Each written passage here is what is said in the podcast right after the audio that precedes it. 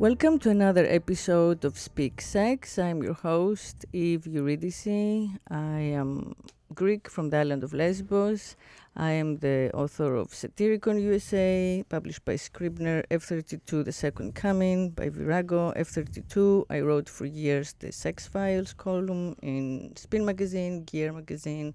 I'm the founder of the Institute for Self Satisfaction. I'm an artist, performer. I have worked my entire career on these issues of sexuality, female sexuality, uniting soul and body, mind, and um, bringing together what has been broken up by patriarchy, religion, culture, in order to keep men and women um, divided.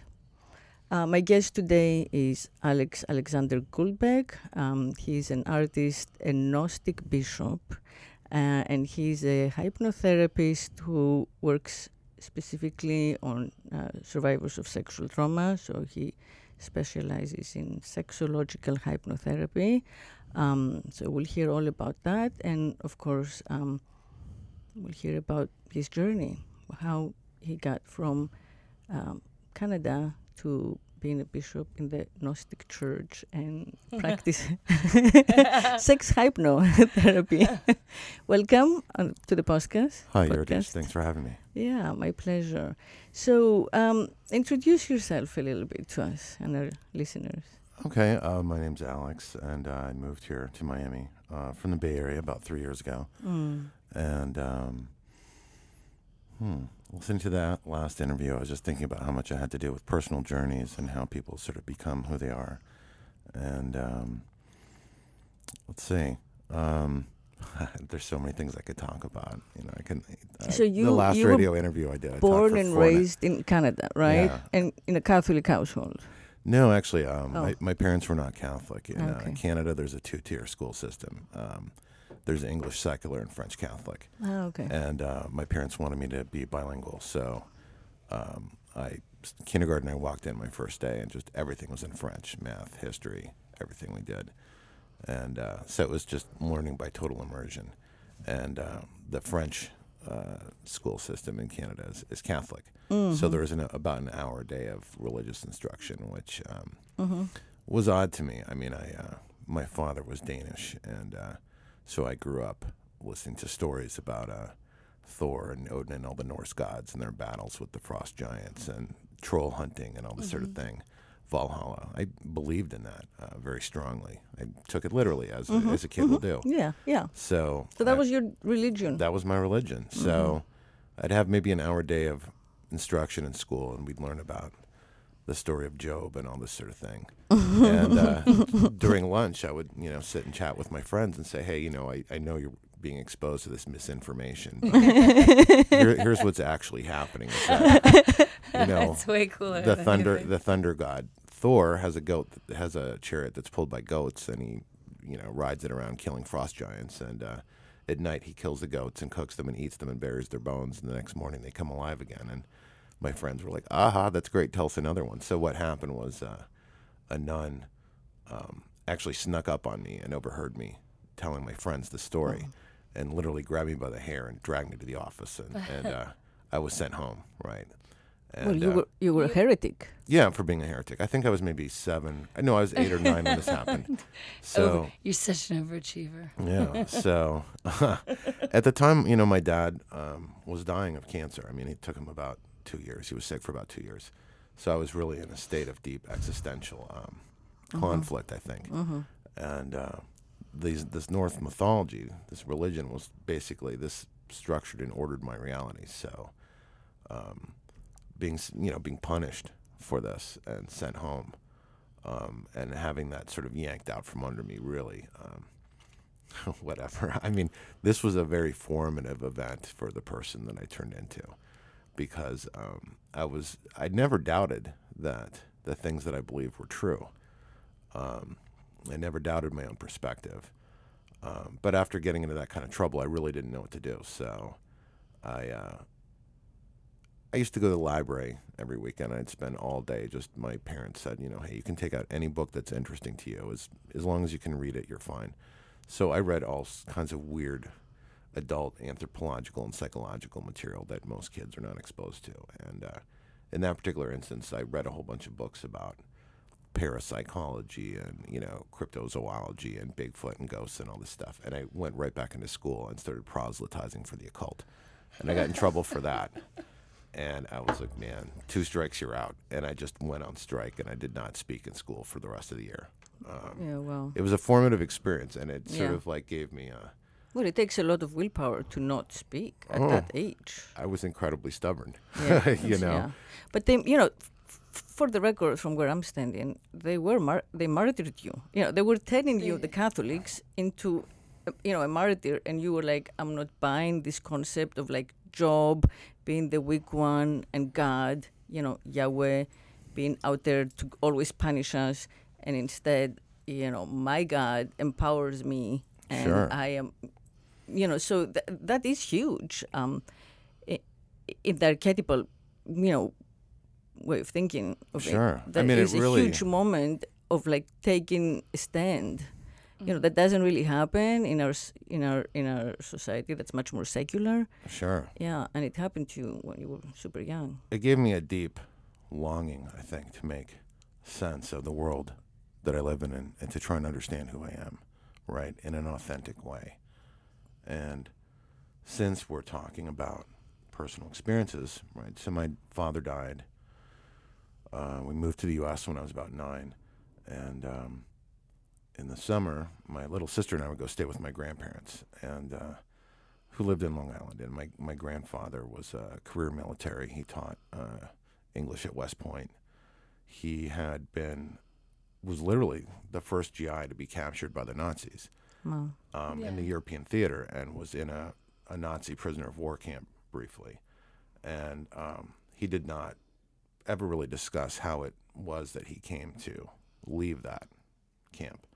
But I'm pretty sure, Yeah. you know, He- some hard decisions were made. He escaped. Yeah, he escaped. Didn't he? He yeah, escaped and made it back to Ally lines, yeah, he left basically of his own direction, and uh, wound up. Um, which is like bare hand style. yeah, wound That's the tough stuff. tough stuff. Wound up um, in D-Day, liberation of Eastern Europe, and wound up being the um, um, provost marshal, so to speak, of, of Nuremberg during the Nuremberg trials, and uh, was an ardent um, despiser of fascism, including what he saw as being fascism in the United States. Like he had a tremendous sense of humor, and uh, I remember making a, or one year for Christmas, I gave him a, a rubber head of Ronald Reagan, just you know because he couldn't stand Reagan, and he built this enormous, elaborate wooden sculpture um, of himself. He was Scottish, of himself uh, carrying a sword, um, sort of standing over this head of Ronald Reagan, which was poking out of the bushes. And there was a quote on the front from Shakespeare that said, you know, the beast knew not what mischief it did, out damn spot. and you could turn this crank on the side. And I mean, Yeah, this thing was like three. Yeah, this thing was like three feet tall and two two feet Wow. deep. So he, he gave it a long a lot of time. Oh, oh Yeah, absolutely. he's a master woodworker. and you could turn this crank on the side and my grandfather himself as this wooden statue would lean back with the sword and as you continue to turn the crank he'd bonk reagan on the head with the sword Wow. so that really influenced i think also my Of course. Psyche and the way that i look at things. Your sense of Yeah. yeah. And my sense of humor too. Sure.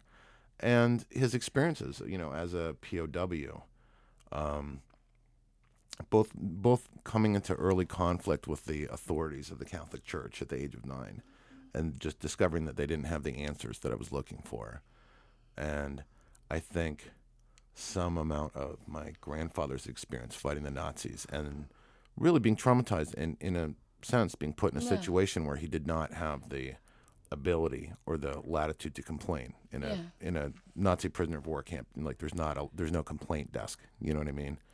So, and that marked him for life, and he was traumatized by it, but didn't discuss it. And um, But it's something that definitely affected your sure, your experience. yeah. So when I went to college, I studied European history, and I was really obsessed with uh, European fascism. And my advisor was an expert on this, and he had sort of a psychosexual analysis of fascism, and that that's I was introduced to the theories of Wilhelm Reich, who was a uh, disciple of Freud's, who pioneered what almost seems to be like a form of uh, Western, um, uh, sort of Western uh, somatopsychic uh, healing, because um, Reich's concept was that um, people have certain areas of, uh, you know, muscular tension or energetic stagnation in their bodies, and that these things form a kind of armor which um, both protect us and insulate us from having genuine experience of the life force. And he called it, you know, body armor or character armor. Mm-hmm. And Reich believed that it was important to just address that um, in a very physical, tactile way and break up the body armor. And in this way, sort of release the person to have the, the, uh, the fullest possible expression of, the, of their own life force. Mm-hmm. And that um, the split between mind and body um, is something that Wilhelm Reich called the emotional plague. And he believed that this was like an epidemic in Western society, and that when this went far enough unchecked, um, it would either produce cancer in individuals or um, you know, fascism in societies. Um, and he wrote all these books about, you know, the function of the orgasm. And he, he basically, instead of calling it chi or prana or ache, he called it, uh, uh, you know, orgone energy. Oh yeah, orgone Yeah, energy. Yeah. yeah, So what is yeah. the function of the orgasm, please, for those who don't know? Uh, you know, basically just to sort of heal the split between the mind and the body, to allow um, to allow us as humans on this planet to um, have the fullest expression of who we really are. Um, and this doesn't even necessarily; it's just something that's physical, right? Mm-hmm. Something that's physical, like a child who's enjoying playing with a puppy is going to experience that same kind of surge of living energy, just the joy of being mm-hmm. alive, the sort of softness and mm-hmm. innocence of experiencing embodiment. And somebody maybe who is character armored, right, might see a child playing with a puppy and experiencing this joy, and they might find it so difficult to cope with the bitter awareness of their own stuntedness that they might lash out at this child and mm-hmm. try and shut down the innocent Yeah. joy that they're witnessing mm-hmm. because it's it's almost too painful for them to bear seeing this. And this is what Reich called the emotional plague Right. And that And- is how we train children. Yeah. Don't do that. Don't do this. Don't be loud. Don't run around. Don't, uh, Don't get dress this dirty. way. Don't get yeah. dirty. All of it. All of it. Yeah. Don't, don't, don't, Yeah. don't. So that that's how, you know, you train the little nascent brain that's understanding, you know, good and bad, pain and pleasure. sure That you're gonna get hurt. if Punishment you and act reward. freely, yeah and you're gonna be rewarded if you're meek. yeah Yeah, well, that's what. yeah But I think, That's- I mean, as a that's- non as a non practitioner, I have to say that my own understanding, and I'm opening up the conversation f- Sure. to this now, but my own understanding early on, from like adolescence, of of the power of sex beyond like the physical, the physical Sure. pleasure, is that. Um, it liberated me, however, briefly from the bound and the bondage of the self. So Sure. during the during the time of orgasm, which you know for for a woman is longer likely, so sure. we can actually feel it better. um, I was no longer I, as I knew myself or as anyone knew me. I wasn't who my parents knew or my teachers knew or my friends knew or or this man or woman whoever I was with knew. You know, so it became something else. I, I was still an I, sure but I felt this must be what it is to be connected to the, you know, God or the greater consciousness, or because I'm not me. I don't know. You know, this is beyond. right So that you know that experience, which happens only when you go so like beyond, you know, self and beyond the body. Um, uh, that's what I understand again as a non-professional. Um, is like sacred sexuality, the Yeah, power of so- sex to unite us to, you know, sure to take the us divine. take us beyond the It's the ve- bonds it's, uh, Right. Sex becomes the vehicle of, you know, divinity. Sure. And something that liberates us from the smaller sense of self, right, to the larger Right. universal self. Right. Yeah. I think that's I think So that's true. and It's a beautiful way to describe it. Sure. So you Uh-huh. have found you have done both tantra and like, and hypnostic work Sure. on this? And I can tell you how that came about. Yeah. When I was in my mid 20s, I was living in San Francisco, and I, I went through a very um, intense period of, I guess, of artistic and subconscious um, experimentation. And I. I- Spiritual emergence, yeah. if you will. now I'm going to sound like a weirdo. I mean, what I was doing at the time was that um, I was reading a tremendous amount about Tantra, which I found to be very fascinating, right? So Mm-hmm. there are sort of these, um, just the bare bones version of it that I was exposed to.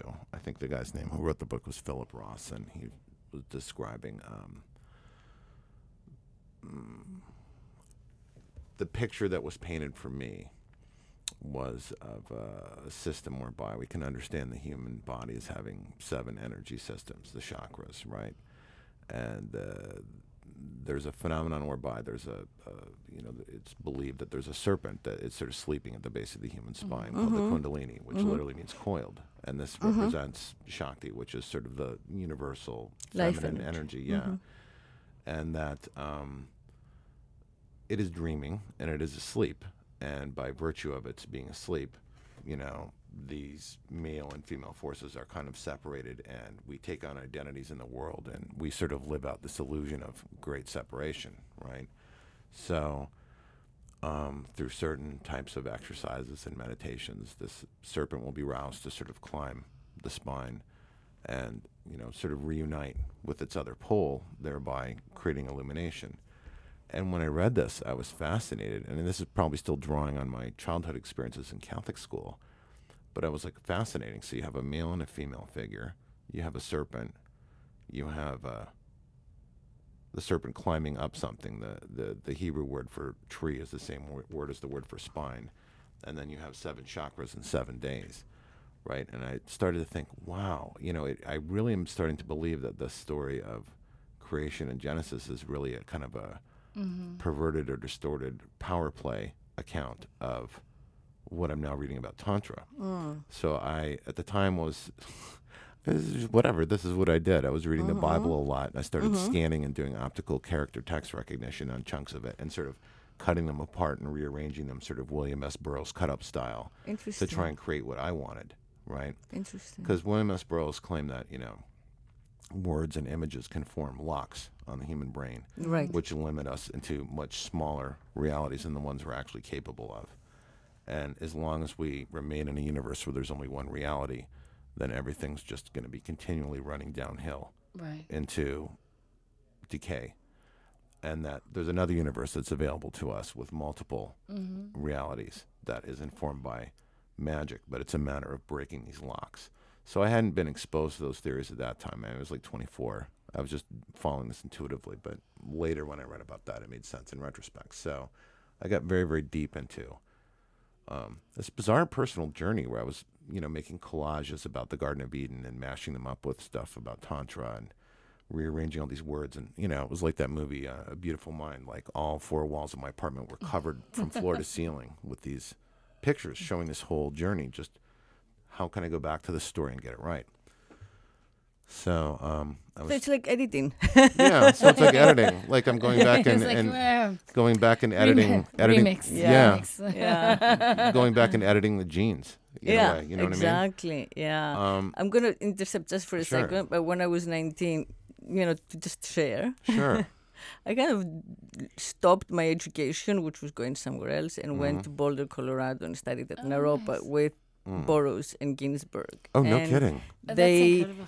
Wow, th- that's beautiful. Their advice on my, you know, writing Right. changed basically everything. For, Okay. you know, forever, and it was magical. Mm. But I, I, at the time, I didn't use that word. I thought it was Sure. editing. Sure. okay. Yeah. So I just remember because we're saying, you know, but yeah, it's editing of the genes, Sure. not the signs and the words. Mm-hmm. Or So it editing. is- it's much deeper. Yeah, but it's yeah, it's you're you're almost creating, um, and this is something that I that I do in in my work, um, is using using these words as as objects or um, almost like a, a hieroglyphic. Exactly. Because, it, because Like there's so alchemy. much more meaning in it. So you yeah. can So you can take if you if you if you include all the variations of potential meaning that this thing has, then what you're doing is opening up a a spectrum of possibilities when you um, align several of those together. I think so. I mean, yeah, words Okay, and so- images and symbols are all magic. Right, symbols are magic. Yeah. Yes, we should try to all, you know, Oh, remember that Yeah. when we communicate. every day. Oh, So you're in your apartment. Yeah. The walls are covered with Right. these alchemical rewritings, collages of Mhm. sacred texts sure. from East and West, Yeah, mostly. Yeah, mostly. Uh, 'Cause mostly from Tantra the and. Bible. Yeah, So yeah. Uh-huh. So I just, I felt that one must be a misunderstanding of the other, and I Hmm. happened to mention this to someone, and they said, "Oh, you need to check out the Gnostics," and I was like, "What's that?" You know, and I went to a bookstore and got this book called The Gnostics by Jacques Lacarrière, and uh, I was like, "Holy cannoli!" Like, you know, having been brought up in you know sort of the Catholic school setting and having had these early headbutting experiences Mm-hmm. with, you know, these authority figures. you found the original heretics. Yeah. Yes, Yeah, it's really exactly. good. yeah, they go uh, way back. And he was like, "Oh, that's my It- people." It, It was in, incredible. It was in your genes. Yeah, it was incredible.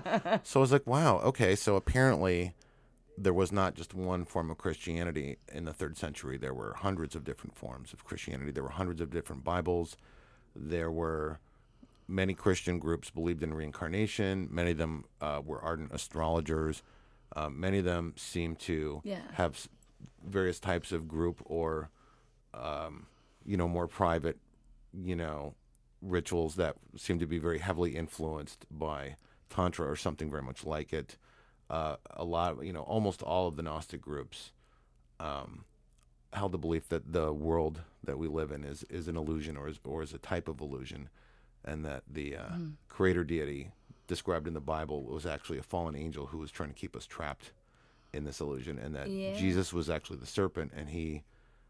Uh, well, actually, this differs because the word that is used in a lot of the Gnostic scriptures, um, they use the words uh, Eve and serpent and teacher interchangeably, which is like a triple pun in Arabic, um, Aramaic, and Hebrew. So, uh, one of the passages that I like the most in uh, one of these scriptures, and again, this is like from the second century, mm-hmm. so it gives you an mm-hmm. idea of mm-hmm. how these things were diverse from the beginning. They were not monolithic, like the the monolithic ideology that came later was imposed by violence and force. by fascism, Yeah, which by is fascism. the Catholic Church. Yeah, Yeah. so it, that's And your it- story. Yeah. Fascism, Catholics, heretics. so, so one of the one of the original Gnostic myths that describe how, basically, um, there was this fallen angel who, I mean, without getting too too into it, because this is a, uh, you know, we're already at the half hour mark. I'll just give you the real no, that's quick. all right. I love the story. Um, so basically, there was a, a, a, a an unknown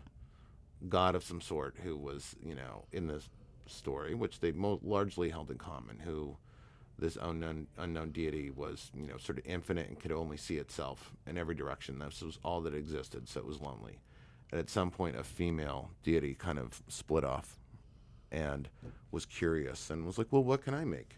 You know, and sort of cast this veil over the world that she lived in. The veil cast a shadow, and from the shadow arose this arrogant being with the face of a lion who said, You know, behold, it is I who am God, and there's none apart from me. Be- and she, his, his mother, heard him say this and started weeping and thought, Oh no, you know, what kind of mess is this jerk going to make? And he went ahead and um, said, You know, I'm going to make some beings and force them to work for me and worship me. So he made Adam. Yeah. Wow. And he made Adam, and How about that? Adam was not able to stand up. He just sort of, you know, wriggled on the ground like a worm. And this mother goddess looked down and said, "Oh, no, you know, I'm, I'm very. It's causing me great feelings of sorrow to see what's happening." And she's like, "I will send my daughter Eve to go help this man." So Eve flew down from somewhere else, so much, somewhere, so much higher above we can't, or the mind can't even conceive of it. Flew down to Eden, and saw Adam lying there, and said, "You know, arise and live." Right. And Adam stands up and says, "Ah, behold, you know, I will call you Eve, since you are the mother of the living." And then this false god sees these things happen and gets very angry and is distressed because they're starting to escape his control, and um, he warns them, you know, not to eat from this tree. And then there's a, a, a serpent who comes down, and the serpent is sort of identified with Eve, and they're using the, the language that they're using, like the mm-hmm. serpent, the instructor, the just mother. for the record, Yeah. the false god is Yahweh. Oh yeah, absolutely, yeah. Mm-hmm. So I read this and I just became freaking obsessed with it, right? And I spent about seven were like, years. "Oh, oh, oh." Yeah, I was like, You will rue the day, nuns. yeah, I was off to the races like 24 hours a day, like, and any theory I read, which I could Right. relate to this in any way, I did, you know. So it was a really, really deep um, opportunity to But it ex- feels to me that just you know Sure. again historically, the the Gnostics cover the entire period from like the Orphic mysteries, Mm-hmm. which are long before Christ. We're you know like That's up right. to like 900 years before Christ or 800 years. We can Mm-hmm. be sure. with a name like and Eurydice, then- you ought to know, too, Right. right? So we have the Orphic mysteries, and then it covers all the way to when John writes the Revelations. Sure. The Revelations is Gnosticism. It, it's still in that, you know, it, it, Part of that it was taken, yeah, it was taken for some reason, it was accepted by uh, the church. I don't know why, because it doesn't, you know, fit with with any of the other Well, books. But it does really, it does really put the fear into people because it talks about, you know, But it's very like demonic and and but you know chaotic had have, and they had to have something to make all these people be afraid, so rapture, that they could control them. right? You know, But in any way, what I'm saying is like I think that there is a you know a it, they, they were much more um, mainstream, you know, accepted than we understand it now. You know, having survived 2,000 years of Sure. the Catholic Church, but up until even that time on the island of Patmos, I think that you know that understanding of the world. Um, in which things can happen all the time. Gods appear, gods disappear. You know, miracles. You know, one gives birth to the other. But Mm-hmm. that was the familiar. That was the understanding of life. Sure, You know, and yeah. and then. We have the you know Middle Ages, the Dark Ages, and all of that kind of ends, and and it, it's as if there was a moment right then in the second and third centuries, with all of those synods and and whatnot, of of extreme um, you know, oppression and let's say the victory of the the tyranny. Sure. and here we are now, and it's the 20th century when you were reading this in San Francisco, and now it's the 21st century, and it's the beginning of the Aquarian age, Sure. and maybe there is hope that we're gonna get back to that Yeah, place well, in time and and open 20 up.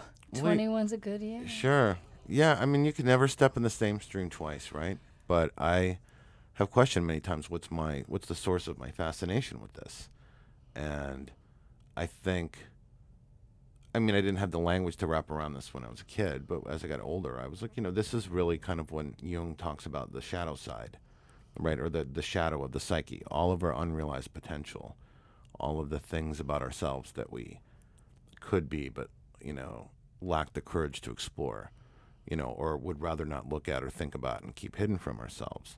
So the whole phenomenon of Gnosticism, um, as a religious movement, I really saw this like this is the shadow of Christianity. Like this is, um, yeah, this is the shadow that it's casting, and so everything that has been rejected from Christianity, every, uh, you know, every outlier, every random stray thought, every road. Uh, everything and person burned. Yeah, any anything and everything that that challenges central authority, but is part of the story, is basically has been shunted off into this this other being, you know, really as a projection, and even the historical accounts of the Gnostics and what they did. There's a, a tremendous amount of projection in there, like, you know, just uh, you know, describing all these, you know, outlandish, crazy things that they supposedly did. You kind of wonder, like.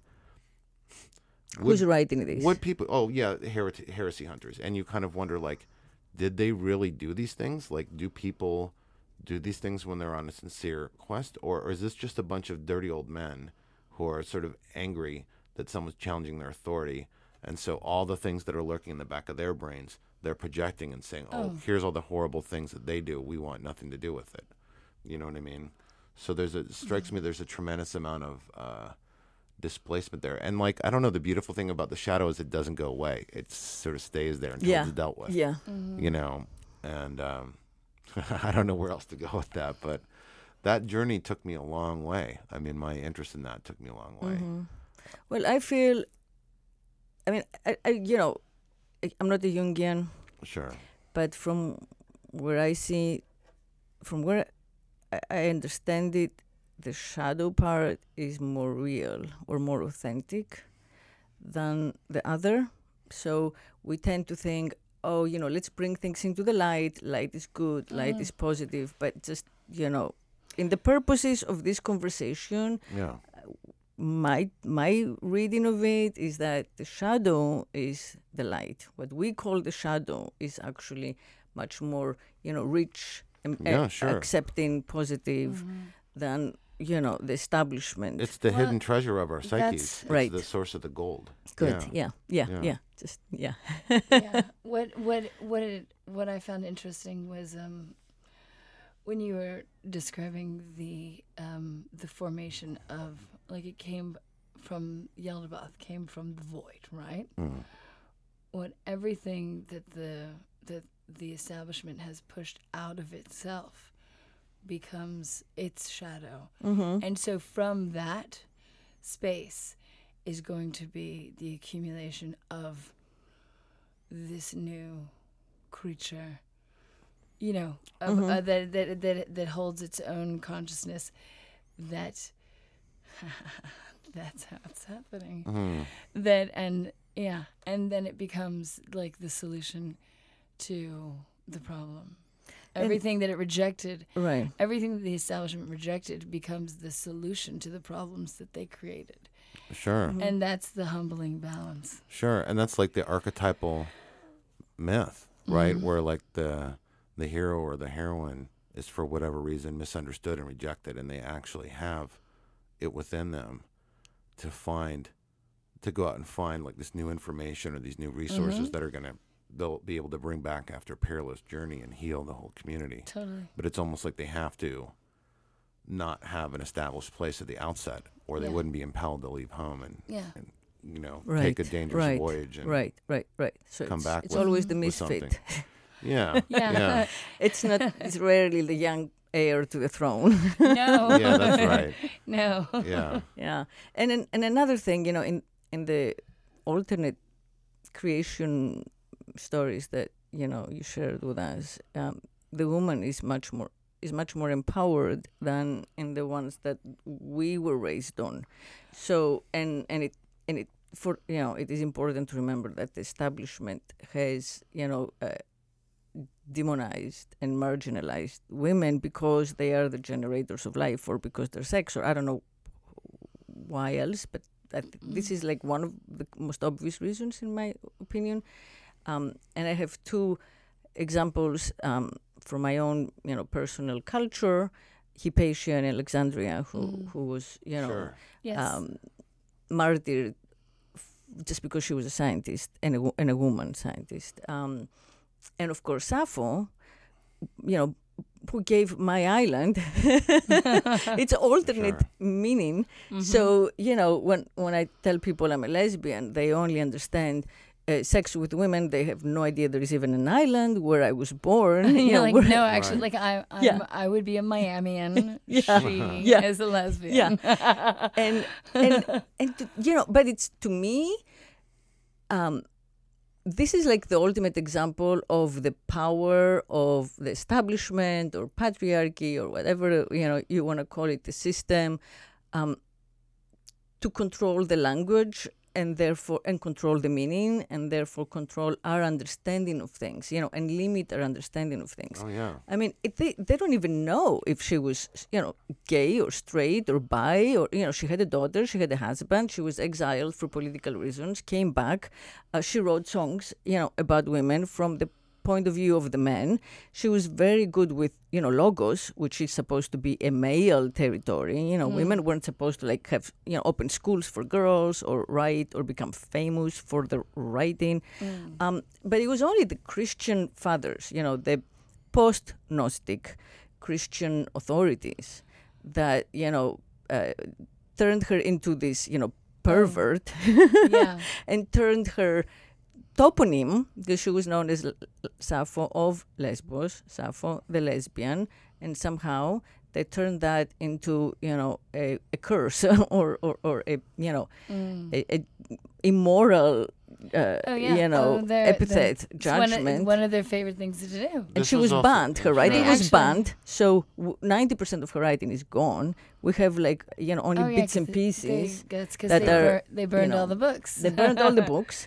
So like whatever we, we I think we have only one poem intact because it was copied by some Roman um, writer and that survived. But otherwise everything has been found recently, meaning like the 20th century even. Sure. Uh, in like in the desert in Egypt and other places that have survived because it's so dry. Sure, like Nag Hammadi. they were like uh, you know they were used the the Mm. papyri were, were used to like wrap fish in the market Mm.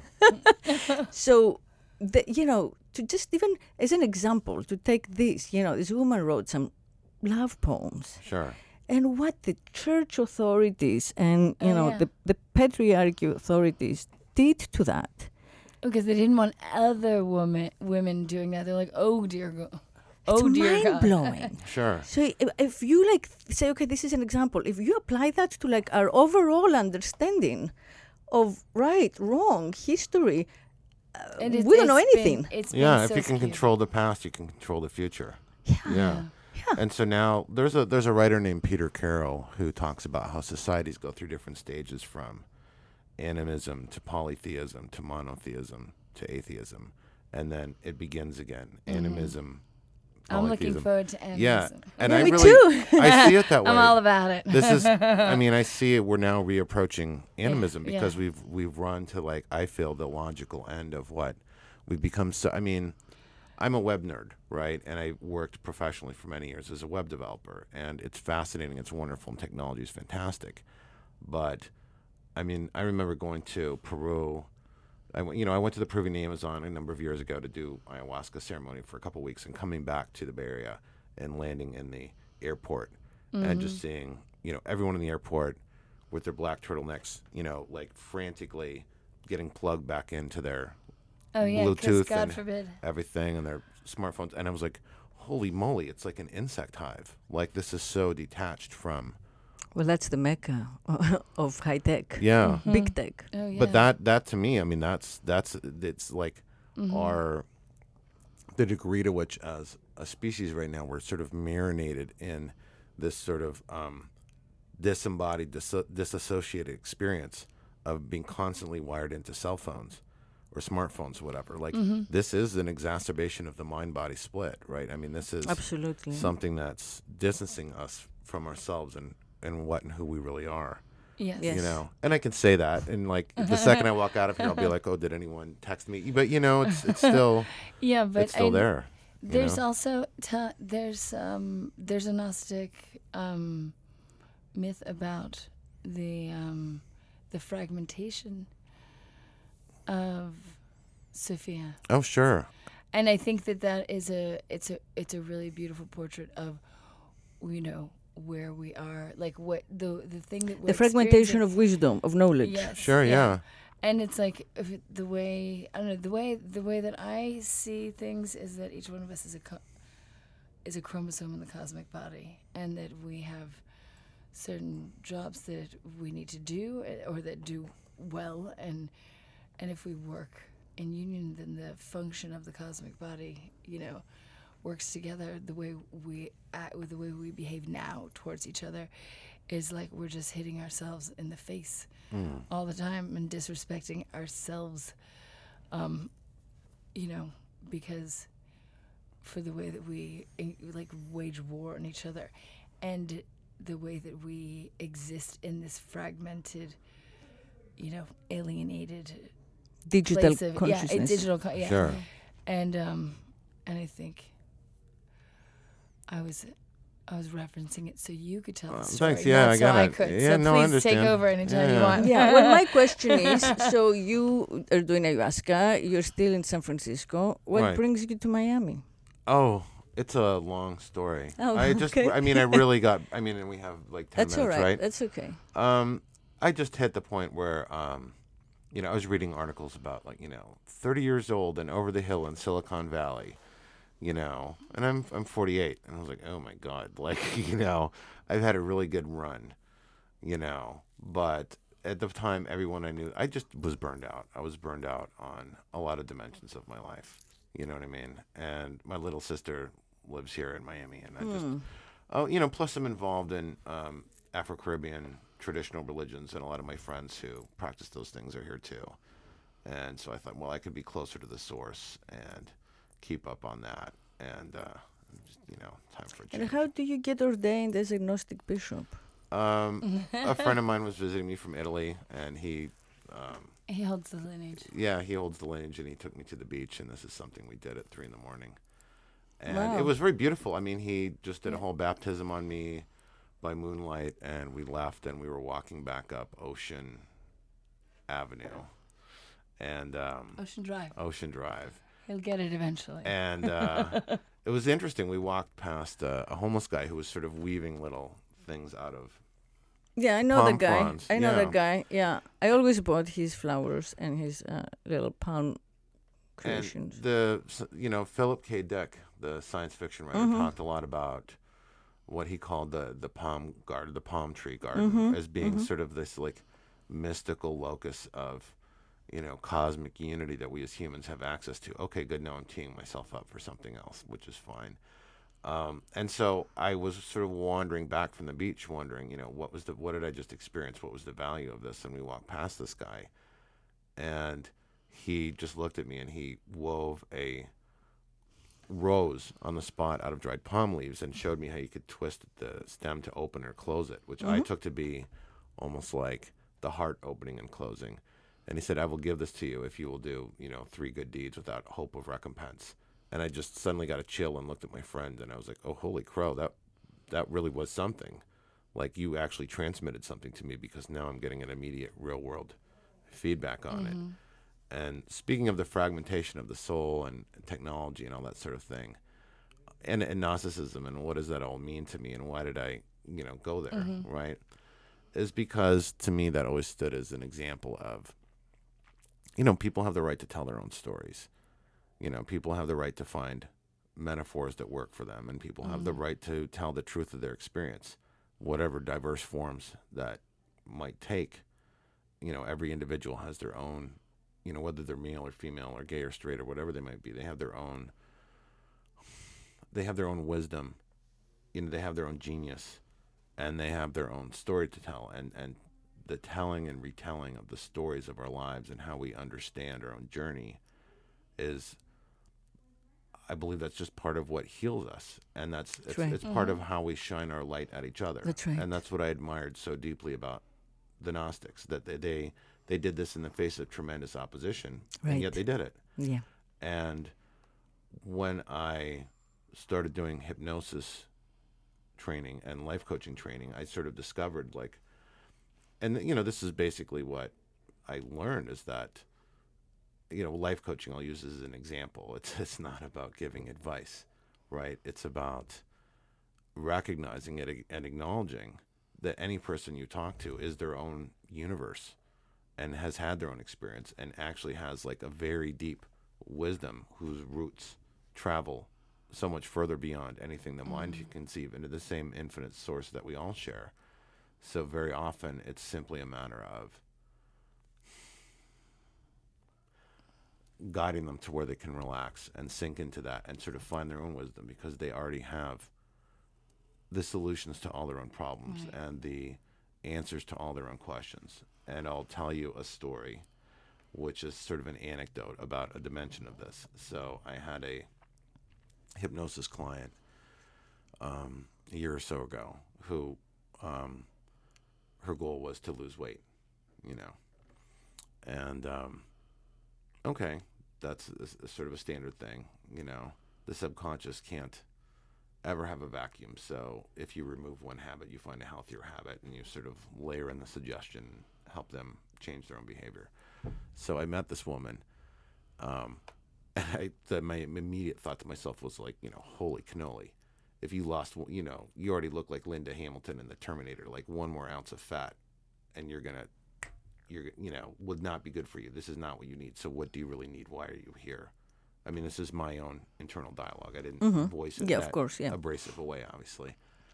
So, long story short, um, it simply turned out that this woman uh, was applying for modeling jobs in Miami, but because she was a mere, you know, five ten, and not six feet tall, was considered to be non-suitable as as a model, and was getting very discouraged and thought, well, I must need to lose more weight. And so I talked with her for a little bit, and it was, you know, what do you really want to do? And she was like, well, I want to move to New York City and do acting workshops and become an actress. That's my real passion. Okay, why haven't you done that yet? Well, I'm frightened. You know, I'm I'm just here on a green card, and my, maybe my parents won't believe in me or will doubt me. And um, I guess I'm still amazed by this story, or I wouldn't be telling it again because I've told it hundreds of times, and it still kind of amazes me every time. I led her through an exercise where I said, you know, did an induction, went to a trance. You know, let's just say that you're already in New York. You've you've taken this enormous leap of faith. You've overcome your fear. You're now living in New York City. I don't know what neighborhood, maybe Brooklyn, maybe Staten Island, maybe the Bronx, maybe Queens, maybe Manhattan. You know, you have a cute apartment somewhere. There's a lamp on a desk. You know, you have friends that you see. You have people that you recognize when you get a bagel in the morning. You know, what do they look like? Tell me about them. Like who who's in these acting workshops with you? Are you having fun? Like how do these people support themselves? How do you support yourself? Are you still a waitress? And we talked through the whole thing and it was so incredibly vivid and she was just so excited and happy about like wow my new life in new york is fantastic i'm doing what i've always wanted to do. This is the best decision i've ever made. Uh, do you ever talk to your parents on the phone? Oh my god they're, they're thrilled to death. They're over the moon. They're so proud of me. You know so we really went through everything until we captured every detail and knew f- for a fact this was true. This is real. You know this is happening and you're n- experiencing it now. This is a real future. So then we just sort of rewound. Okay let's come back to the present time you've already been there you've already experienced this. You know remember how you got here. If there's any little steps you took or you know you want to leave any breadcrumbs you know feel free to do so. And we came back to the present time and she woke up and uh, came out of the trance. And that was it. I mean i only worked with this client one time and then she wrote me like a month later and said holy you know I, i'm living in new york. This is the greatest decision i've ever made in my life. It's exactly like i saw in my head. And that all came from her all that came from her. The knowledge the detail of the new life that she had of the steps that she had to take there of the emotional motivation everything. All the courage all the wisdom everything this all came from inside of her. So all she needed was someone to create a space for that to spread into and tell her story and then she was able to make her own story real. And then the reality of the real world that we live in now just had to was a very small step from there to catch up. Right, Right. Yeah. um Yeah. Well, that's hmm. exactly why. I mean, that's just you know perfect, perfect kind of closure. Yeah. because that's exactly what we're doing here. That's why we have this mm-hmm. podcast with Speak Sex.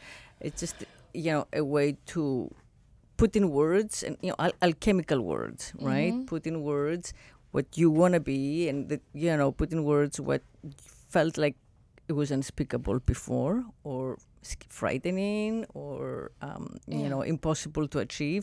And then once you visualize it and you've said it and you've heard other people say it and you've heard other people articulate it without that fear, in- you know, because it's just the words and the words create a vision, create a world, create a reality, right? And that's how we change our consciousness. Your client changed her consciousness just by speaking her desire, like in full detail. she grew the wings that she needed Yeah. Right. And then, And then when you speak your way through it, you overcome the fear. Like there's you, it's easier there's to no en- space for the fear easier anymore. To engage the action that actually.